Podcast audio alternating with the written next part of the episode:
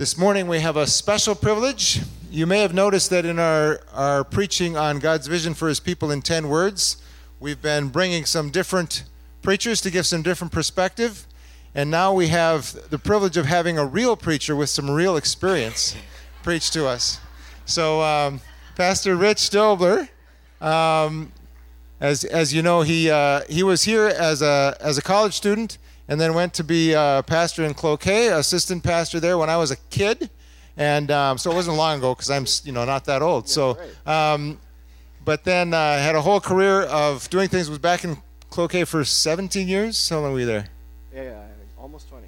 Lead pastor, almost twenty years yeah. in Cloquet, which uh, is probably the biggest church in our Fellowship of Christian Assemblies, big impact in that community.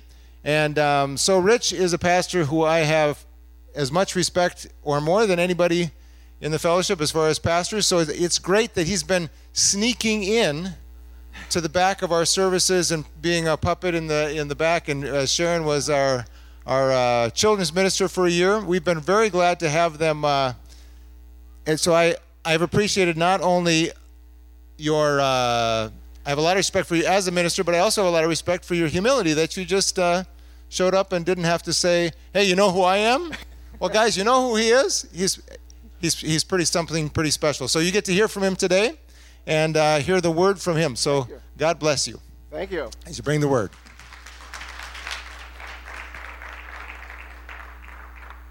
Very kind remarks, Steve. Thank you for that. Um, well, we are uh, in the middle of a series or coming close to the end of a series on the Ten Commandments. And I'd like to just begin by taking the verse. Um, how do I work this here? Turn it on and then hit this. There we go.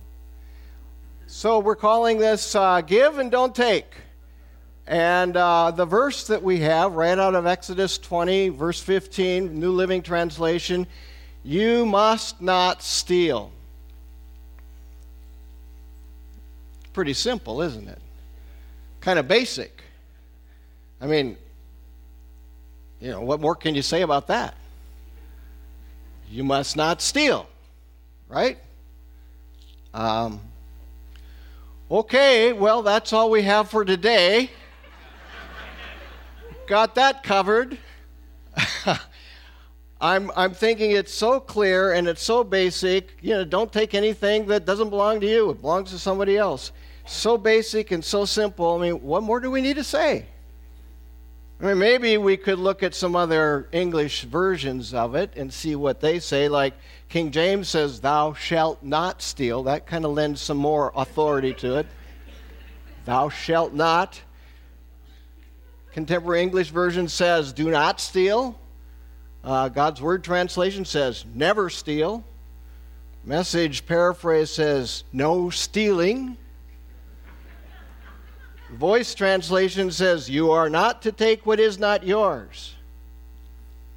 Amplified is always good to kind of expand things a little bit. What does it say? You shall not steal. Oh, and then it puts the brackets there, a little bit more. Secretly, openly, fraudulently, or through carelessness. But I mean, come on, all of those are pretty basic. I mean, how are you going to expand off that? And, and I know you're used to getting these in-depth teachings from Pastor Steve and all the other ministers around here. And sure, I'd like to preach for fifty minutes or more like Pastor Steve does. You know, unpacking all the innuendos of the verse and the nuances of the Hebrew and the cultural context and everything else. But this is so basic. I mean, what are you going to do with it? Um, I'm preparing this message, and I think, man, I'll be lucky if I can get twenty-five minutes out of this. You know? But not to worry. Because I went on the internet to steal a few ideas.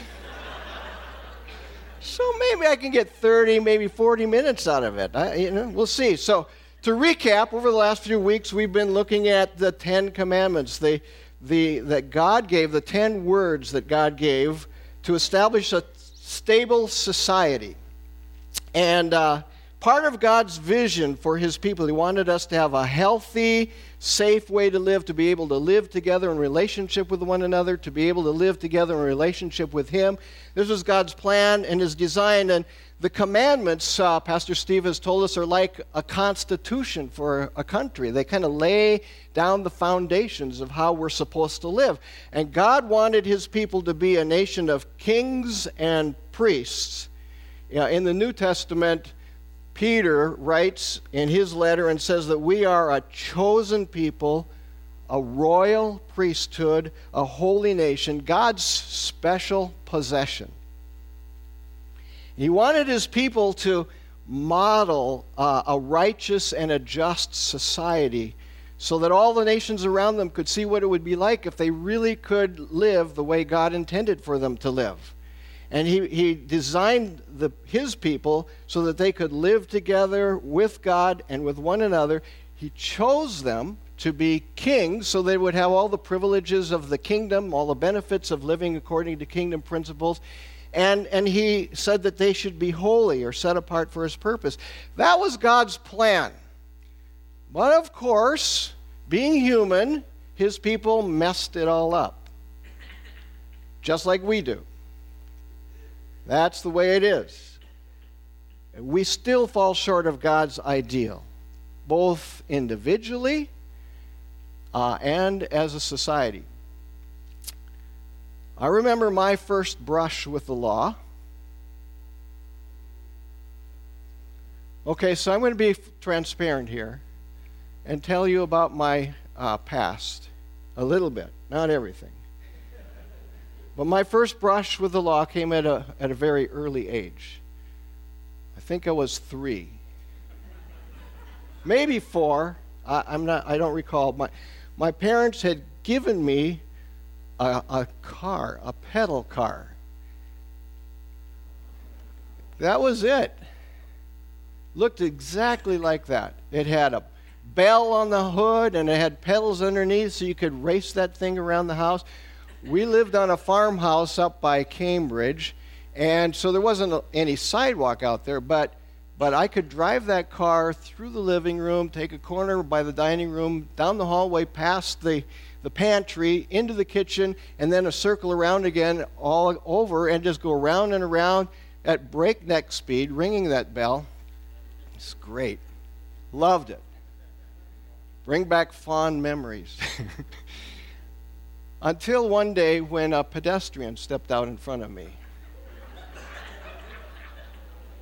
It was my one-year-old brother. Yeah. And I don't know, he, he should have heard the bell ringing. But he wasn't exactly too agile uh, and couldn't move very quickly, so, you know, I'm I'm screeching through the, the dining room there, and uh, and he steps out. Well, not exactly in front of me, but close enough so that I only had to turn the wheel a little bit. Just, you know, the, it wasn't like an act of thought went through my head, like, let's run him over. But it was an impulse. It just kind of came naturally, and I, I just ran him over and, and full speed, and, and he just laid flat, fell like a rock. Crying like a baby, which I guess he was. And that's when the law stepped in. Now, I don't know if any of you have ever met my mother, but she was very creative in her approach to discipline. And for some reason, she had had the foresight when they gave me that fire chief car to also issue a driver's license for a three-year-old. And she took my driver's license and suspended it on the spot. One week, no car. Had to walk everywhere.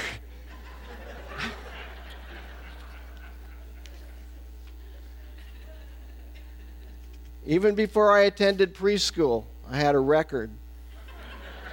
My first brush with the law. We've all broken God's law. Here we go. Um, all of us. We, we don't follow God's ways. We don't live up to His constitution, His plan for us. We, we rationalize our behavior. We make excuses. We try to minimize sin or devalue sin. It's not that critical, we say, we think. And here we have the Ten Commandments. We have a blueprint uh, for decent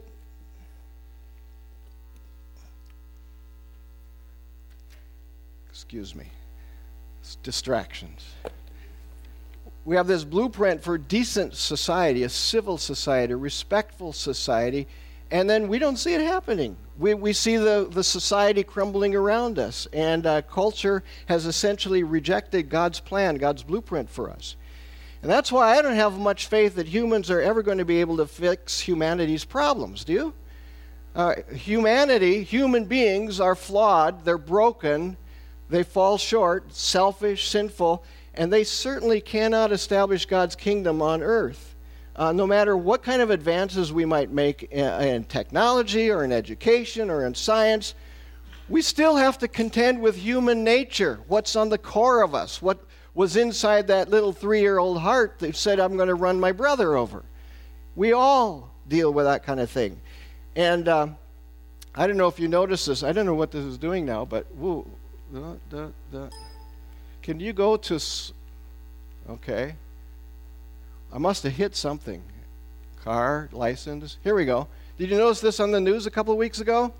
You know, Google's old motto, they've changed it since then, but it used to be, don't be evil. Pretty good motto. Until they started bringing placards out to accuse the management of Google of being evil. For, you know, not dealing with sexual um, uh, assault claims that had come against them. And so, uh, to me, this is just an example of what happens in our society. People are supposed to be in charge. People are supposed to fix things. Pe- those are the ones who often are the problem. They don't fix the problem. They often are the problem. And so we, we have this cycle of, of things that, that comes around, and, and all of us fall short of God's glory. Politicians fall short of their promises. Idealistic leaders fail to, to fulfill their own standards. Um, we're all broken and we're ruined and devastated by sin. This is the reality that we deal with in our society today. It's the condition of the world. It's people. And without the transforming grace of God that heals our hearts and then moves us towards God's ideal, we can't solve our own problems, let alone society's problems. Impossible. We've got to acknowledge our own hopeless situation. That's what we're we're left with. In fact, if you want to see human carnal nature on full display, I mean, all you have to do is visit a daycare center. Little kids grabbing toys from each other. They're stealing.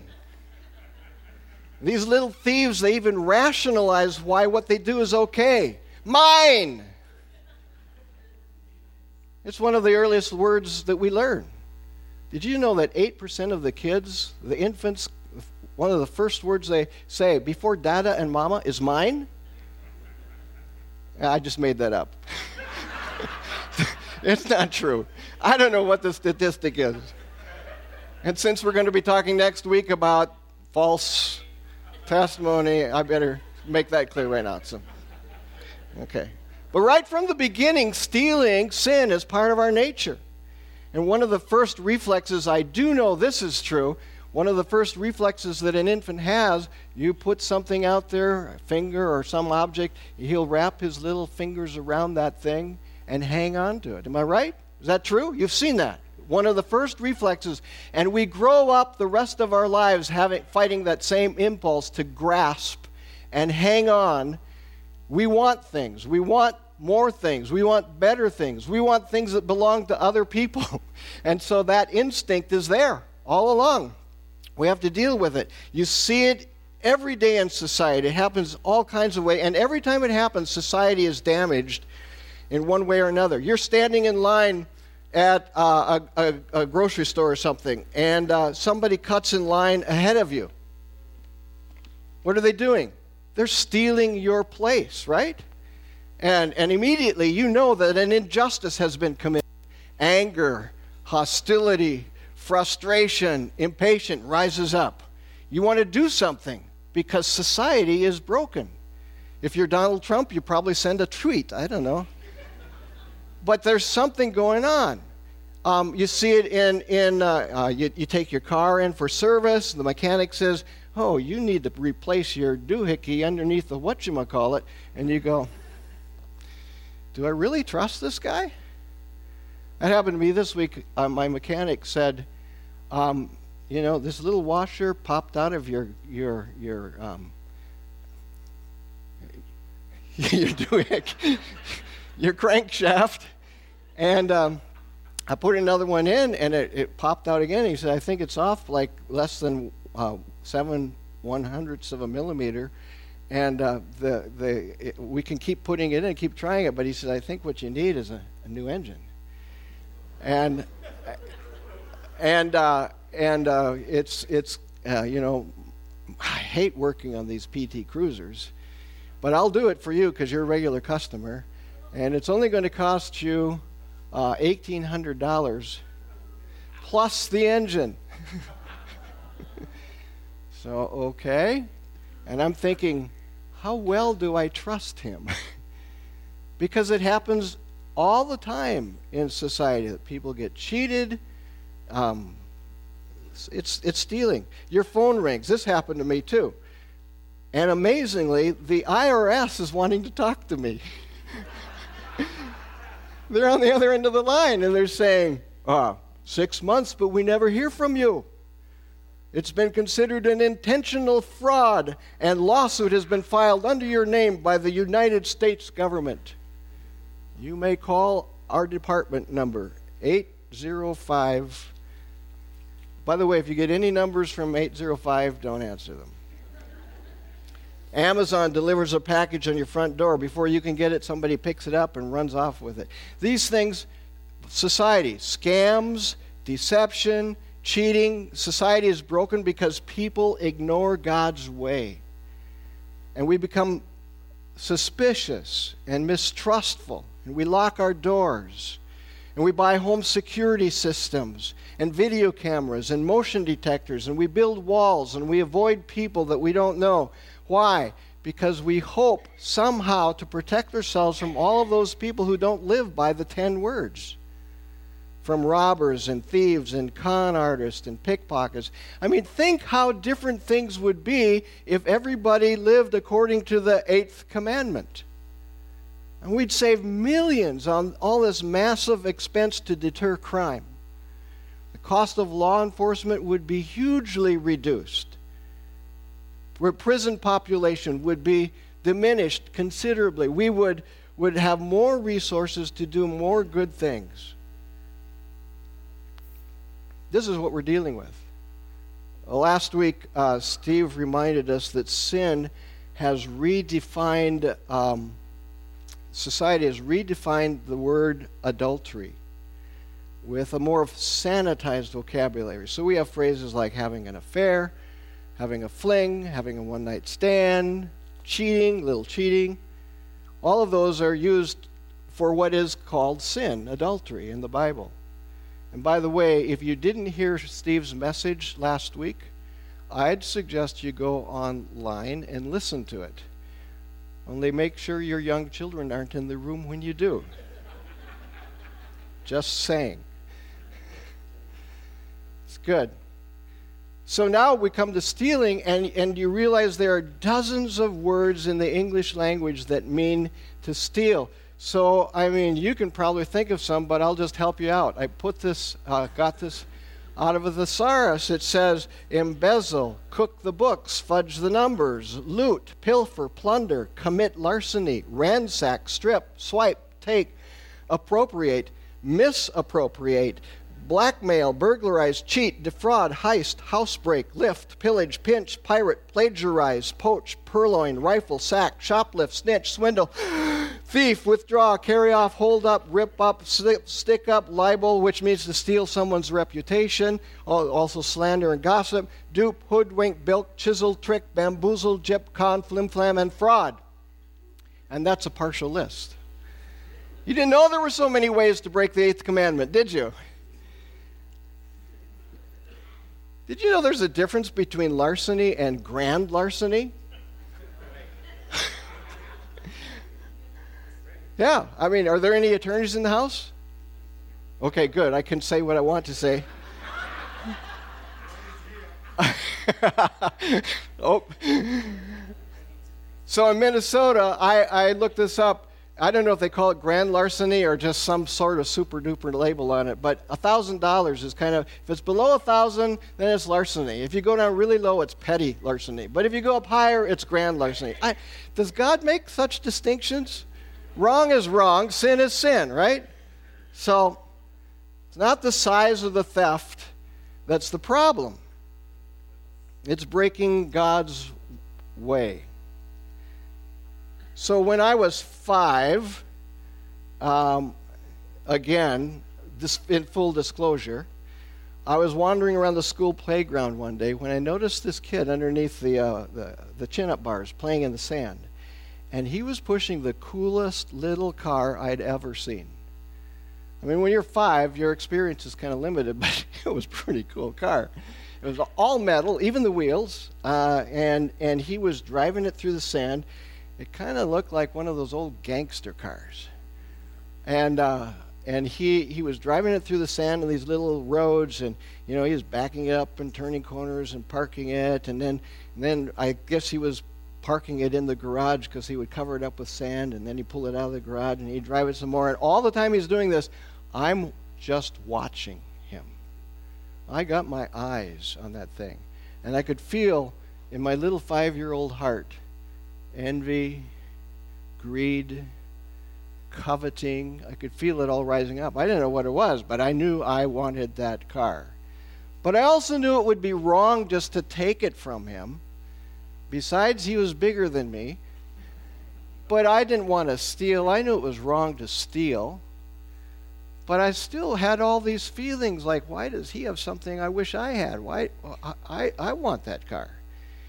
And I watched his every move, playing with that thing.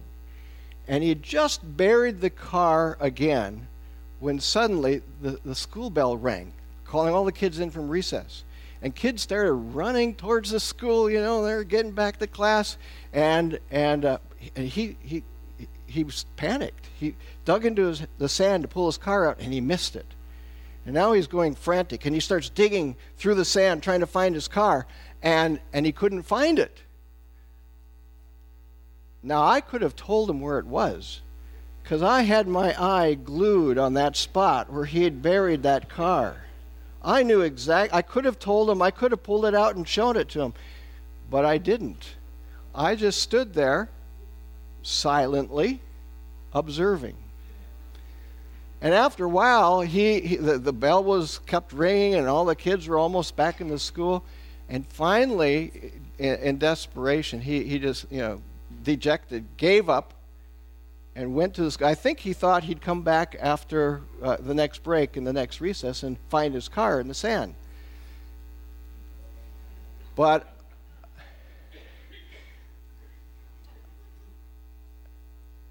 it pains me to say it. I I didn't run to the school. I stood there waiting while he took off. I was one cool five-year-old. I reached down into that sand where that car was, and before he had even gotten to the school, I had that car in my hand and I pushed it into my pocket. Now I felt a little twinge of guilt, but I I suppressed that. I could have run after him and said, hey, here's your car, but I didn't. And I'm rationalizing. And we all rationalize what we do, right? When, especially when we're doing something wrong, we rationalize it. I be, even a five-year-old can rationalize. And I, I was, I began to rationalize, you know, what was, uh, what was the situation here? I, I, I didn't steal it. I didn't do anything wrong. Didn't take it from him. Um. I found it. He lost it. I found it. Finders, keepers, losers, weepers, right? And anyway, it was his own fault. If he wasn't so careless, he'd never have lost that car. I mean, he was just Being careless. Anyone that careless probably doesn't deserve to have that car. Good at rationalizing.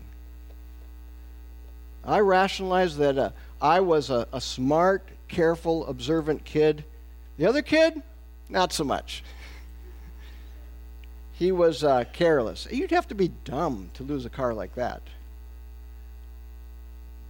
Funny thing, uh, I lost that car. Don't have it anymore. Lost it. But you know what I didn't lose? I didn't lose the sense of guilt that I had crossed the line. That I had done something that was not God's way. I knew deep down that I had mispleased God. And it wasn't until later when when I confessed that I was a sinner and I needed God's forgiveness that that I lost that guilt for what I had done. You see, it's not the size of the theft that's the problem. The problem is that stealing subverts God's way, the key elements of uh, God's vision for his people.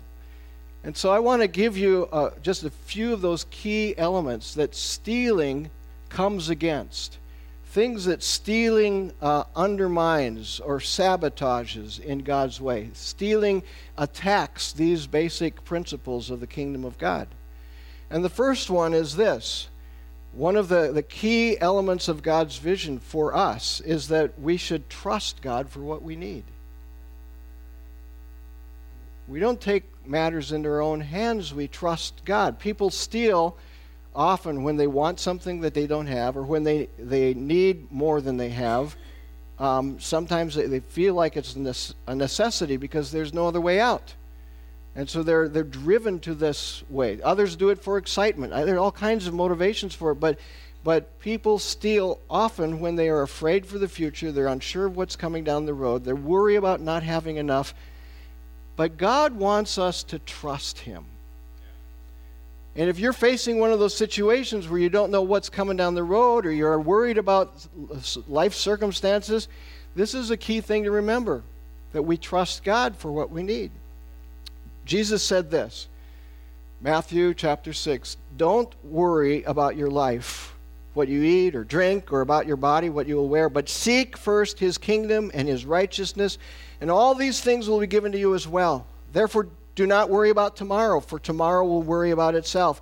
Each day has enough trouble of its own.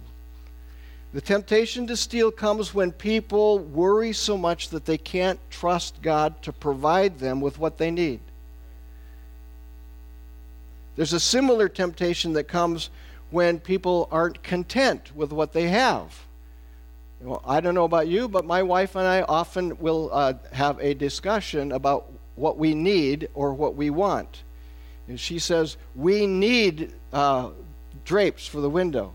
And I say, no, you want drapes for the window. The blind is perfectly good. You don't need that. You just want it. So. And I, I had to laugh when we were visiting our grandson in uh, West Virginia a, a few weeks, months ago. And uh, they're driving in the car, and he said something about wanting something. Um, and he said, or his, his mother said something, and he said, is that a need or a want? He's six years old. He's already getting it. There's a difference. Paul said this in Philippians. He said, I've learned to be content whatever the circumstances. I know what it is to be in need, and I know what it is to have plenty. I've learned the secret of being content in any and every situation, whether well-fed or hungry, whether living in plenty or in want. I can do all this through him who gives me strength. And you go down to the end of the chapter, and it says uh, that he, uh, he's convinced that God will meet all of your needs through his riches in Christ Jesus. We learn to trust God when we realize that he loves us and he cares for us. He's not going to abandon us. He's not going to leave us in the lurch. He's going to take care of us. We learn to trust him. And when we trust him, we can be content. We know that a loving, gracious God is in charge. Okay? So we trust God for what we need, which leads us to the next one. Let God be your Lord. And Lord simply means the master, the one in charge. He's the boss. He's the owner. And in the kingdom of God, everything we have and all that we are belong to God. Stealing says the opposite. Stealing says, you don't own me. I'm in control. I'm taking charge. I'm calling the shots. And the Bible says, you are not your own. You were bought at a price. See, God wants us to be His people, not our own people. God wants us to recognize that He is the one in charge. He is the owner. He is the Lord. When we steal and we try to take control rather than surrender to God, we're not only stealing from others, but we're stealing something from God, His lordship. We're taking away the honor that is due Him.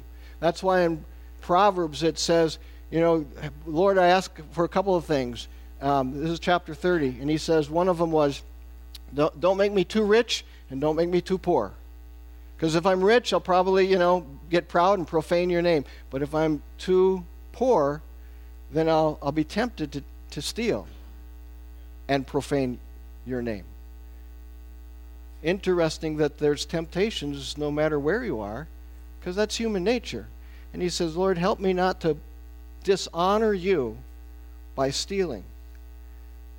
The, lo- the world tells us that we need to look out for number one. It's a dog-eat-dog world out there. It's a jungle. We got to look out for ourselves, whatever it takes. But God says if we follow Him, if we make Him Lord of our lives, if we go His way, it'll be good. That's why we have to acknowledge that He is the Lord. In fact, when you go to Leviticus nineteen, which is a chapter that kind of reiterates a lot of the, the commandments that we're reading through in Exodus chapter twenty, but Exodus chapter nineteen repeats a lot of them. In verse eleven it says, uh, New Living Translation, do not steal, do not deceive or cheat one another. And then throughout this chapter, fifteen times, the commands that are given there are, are anchored to this simple declaration that God makes over and over and over again in this chapter. I am the Lord. I am the Lord. It's a simple recognition that He is the one in charge of life, and we need to surrender to Him. There's another principle that assaults the kingdom of God, and that is um, uh, that stealing does, uh, that uh, that that stealing assaults, and that is that we are to honor God with honest labor. Stealing takes away from that. Stealing undermines that whole principle. That we can honor God by the way that we work. We can honor the Lord, give uh, respect to the Lord by how we do our work. So, in Colossians chapter three, Paul writes, whatever you do, work at it with all your heart as working for the Lord, not for human masters. So tomorrow morning, Monday, when you get up and you go to work, you know, you see your boss there, your superintendent, your foreman.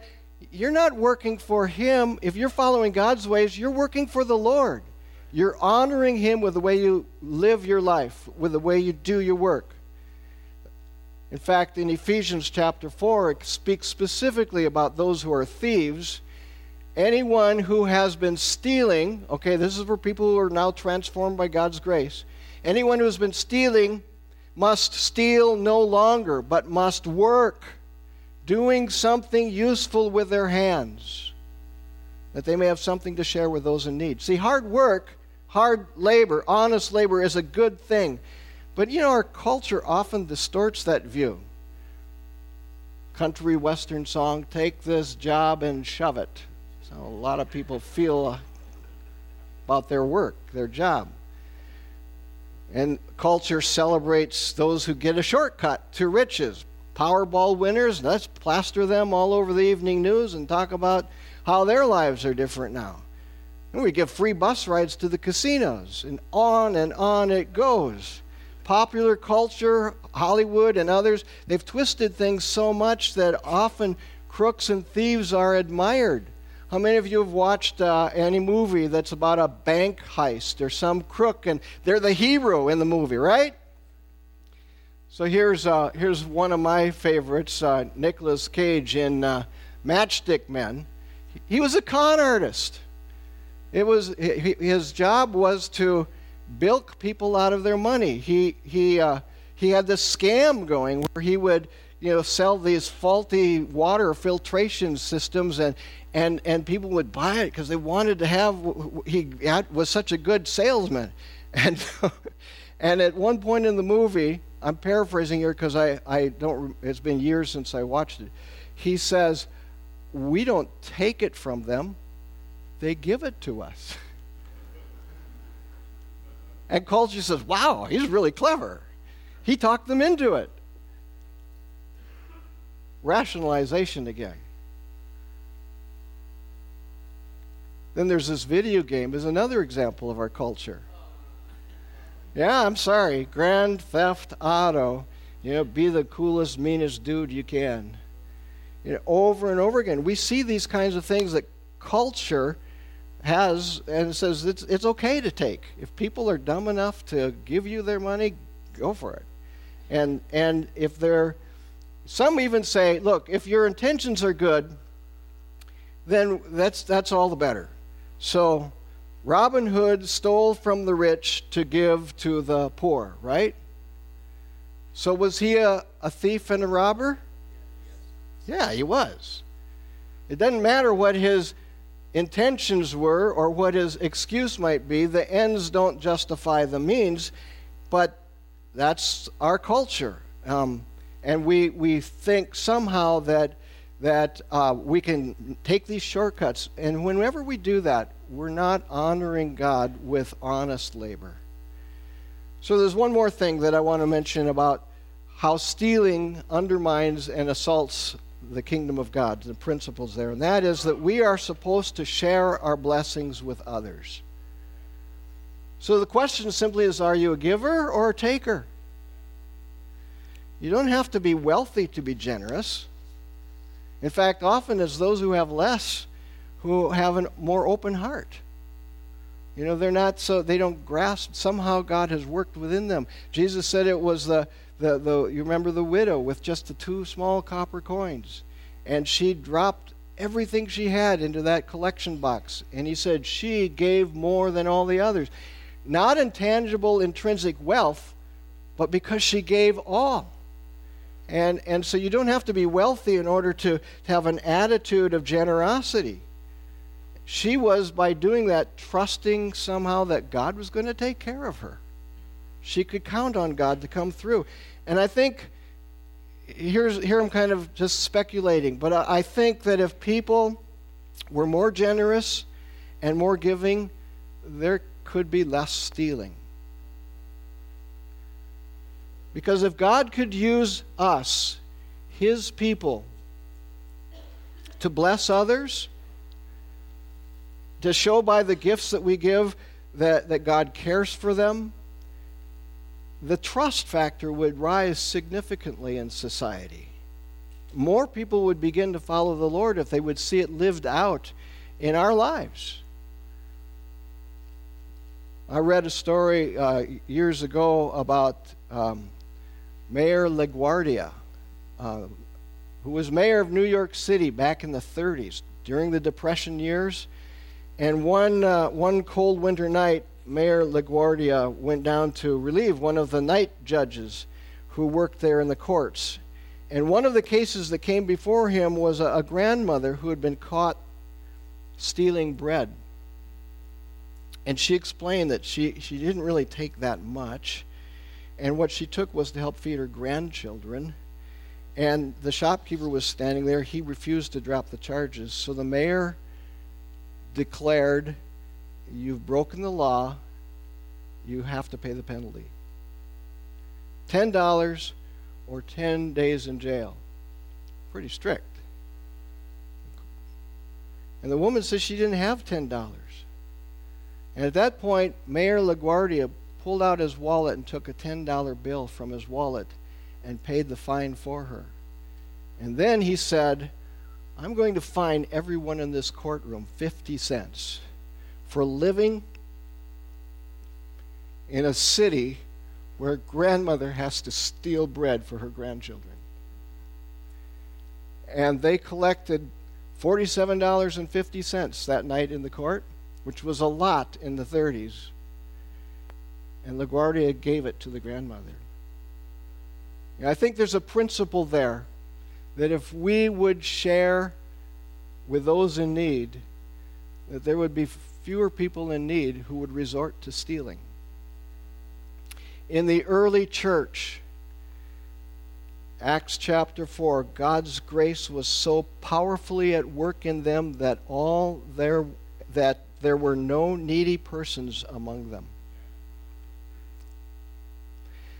We read it a moment ago. It's not enough to stop stealing.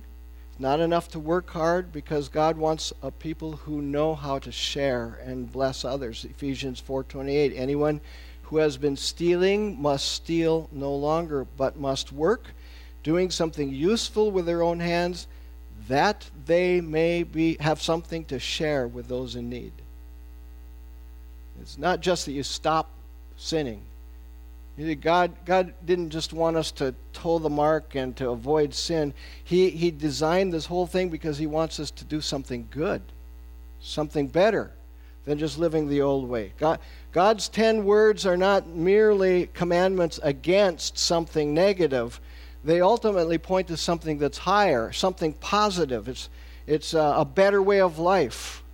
It stands in contrast to the negative. So it's not just about avoiding adultery like we heard last week, but it's about being faithful. And it's not just about um, not murdering or taking life like we heard a couple weeks ago. It's about protecting life. And it's not just about um, not worshiping false gods. It's about serving the one true God. The list can go on and on. With stealing, it's not just that, that we stop stealing. It's that we, and we don't take things from others, it's that we learn to be content with what God gives. And it's about making him Lord of our lives and trusting him for what we need and working hard to make a living and sharing and blessing others.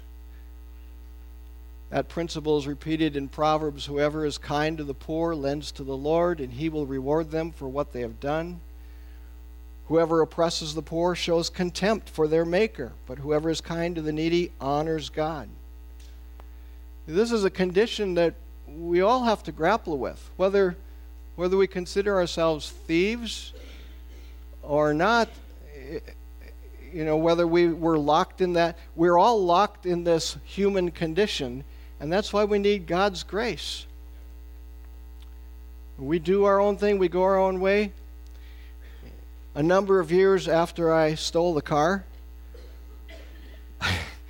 That sounds kind of weird, like I'm a car thief, you know? Grand Theft Auto. It was a small car.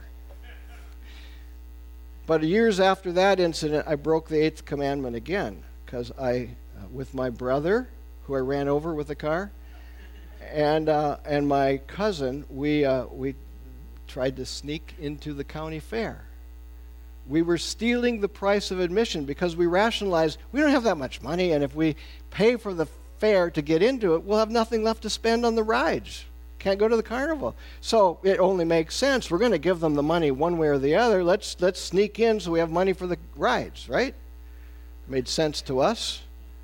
So we sauntered past the gate, on down the road to the far corner where we ducked behind the corner and and sneaked along on the back side of the fairgrounds until the coast was clear, and then we slid under the barbed wire fence, and then we started walking across the field.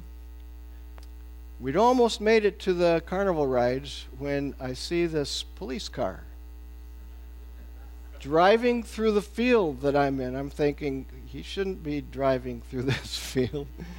I lay down in the grass to kind of hide, you know. Didn't do any good. Cops rounded us up, crammed us all back into the backseat of the car. So then he drives towards the front gate, and he goes right down the midway of the fairground, right, the main drag,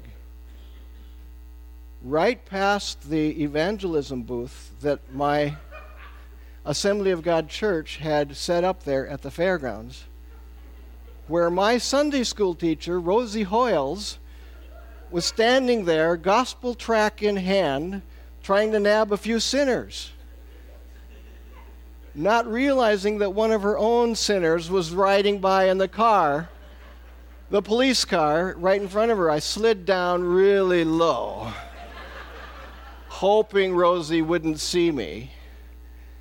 And he took us back to the front gate and uh, dragged us out of the car, well, helped us out of the car, and and then proceeded to lecture us on the consequences of becoming felons. He did. You won't be able to vote. Probably never join the army. The list went on and on. And then they gave us an option. Either you pay for the admission of the fair, or else we're going to start a rap sheet on you. What he didn't know is I already had a rap sheet from my mother. Now, I tell you my story so that you'll think about your own story, because we sin in so many ways, and there are so many ways that we can be thieves, taking something that belongs to someone else for ourselves. And so, I don't know what it might be with you. We gossip, and we steal someone's reputation. We cheat because we steal answers from someone's test. We cut corners on the job. We do shoddy work. Or we're loafing on the job. Or we're playing solitaire on the computer at work. And when we do that, we steal the boss's pay for work that we never did. We don't pay our workers a fair wage. Or we delay paying our contractors. We hire them for a job, and then we keep pushing off payment. Leviticus nineteen has something to say about that. We fudge numbers on our tax return. We rationalize, well, we're not lying. We're just not telling everything. And we want to be like Robin Hood, you know. Take something from the sheriff of Nottingham's rich government and help out the poor peasants, me, the taxpayers. We withhold offerings and tithes, which the Bible says is robbing from God. We sell a car and don't tell what's wrong with it. One time I bought a, a used car from a guy who told me to write a smaller number in the transfer of title so that I wouldn't have to pay the higher sales tax. So he was urging me to save a few bucks by throwing away my integrity.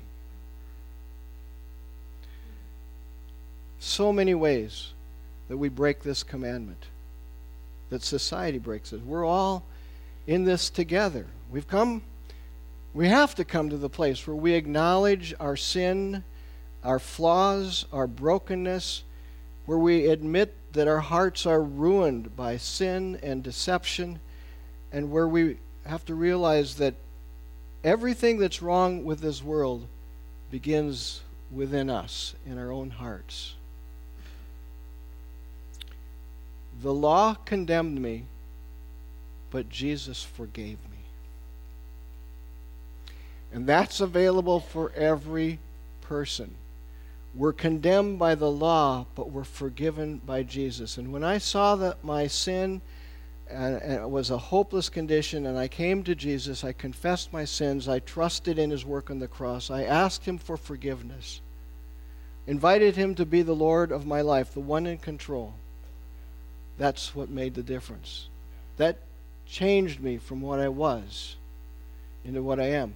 I'm not perfect, but I'm at least moving in the right direction. I'm better than I used to be because of the grace of God. And my question to you today is simply this. Have you done that? Have you confessed your sin and trusted in Christ's work on the cross? Have you invited him to be the Lord of your lives? Do you need to do that? I'm going to pray in just a minute. I'm going to ask, will the worship team come forward?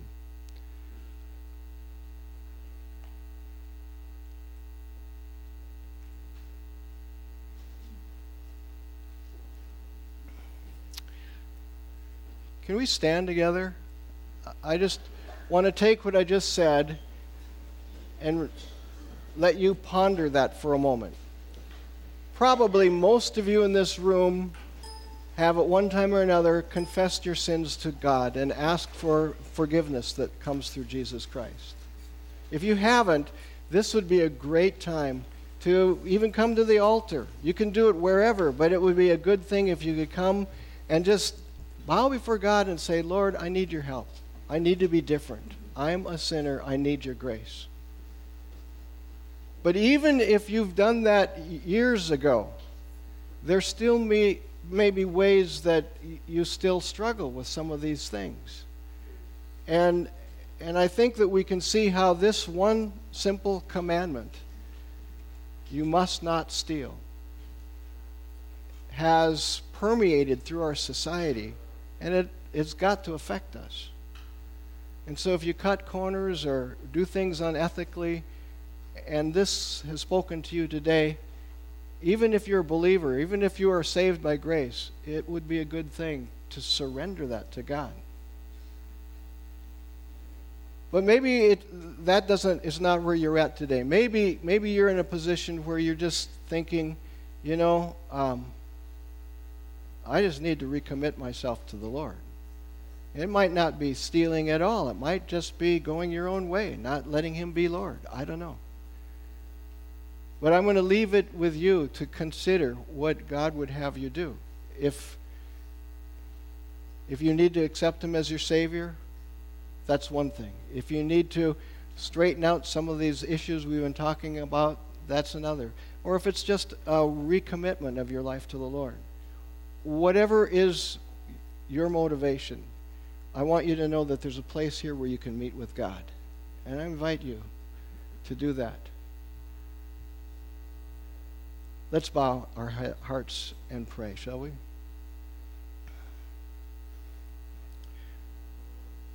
God, I thank you for the words that we have been hearing over the last few weeks,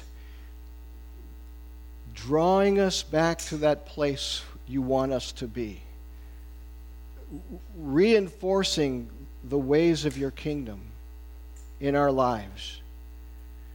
And Lord, just like you wanted Israel to be a nation of priests and kings and holy, chosen by you, we know, Lord, that you have us as your church in a society, a dark place that needs to see your light.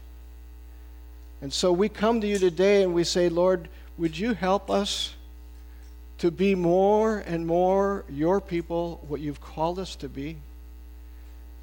And Lord, for each one here today who's struggled in some of these ways, I pray, God, that your Holy Spirit would, would penetrate through the shell that we erect and through all of the excuses and the rationalization, and just help us to see what we really are. And I pray, Lord, that your Holy Spirit would draw us close to you. If if there are those here today who who need to recommit themselves, then I pray, Lord, show them that area that is holding them back from your full plan for their lives. God, I pray that you would bless each one in this church as we seek to follow after you. We give ourselves to you this day. I'm going to have the worship team just lead us in some worship and praise. And I'd invite you to come in just the next few minutes. You know, I didn't speak as long as Pastor Steve did. So there's a lot of time for you to come and just meet with God. And I invite you to do that, okay? Anymore.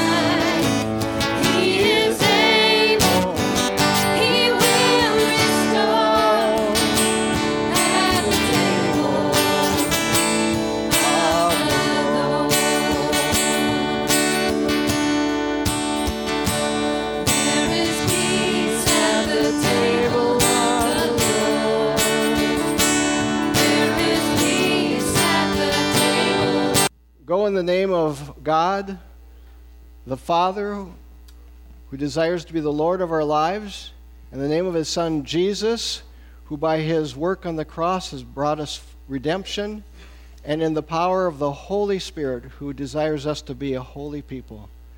In Jesus' name, amen. Bless you.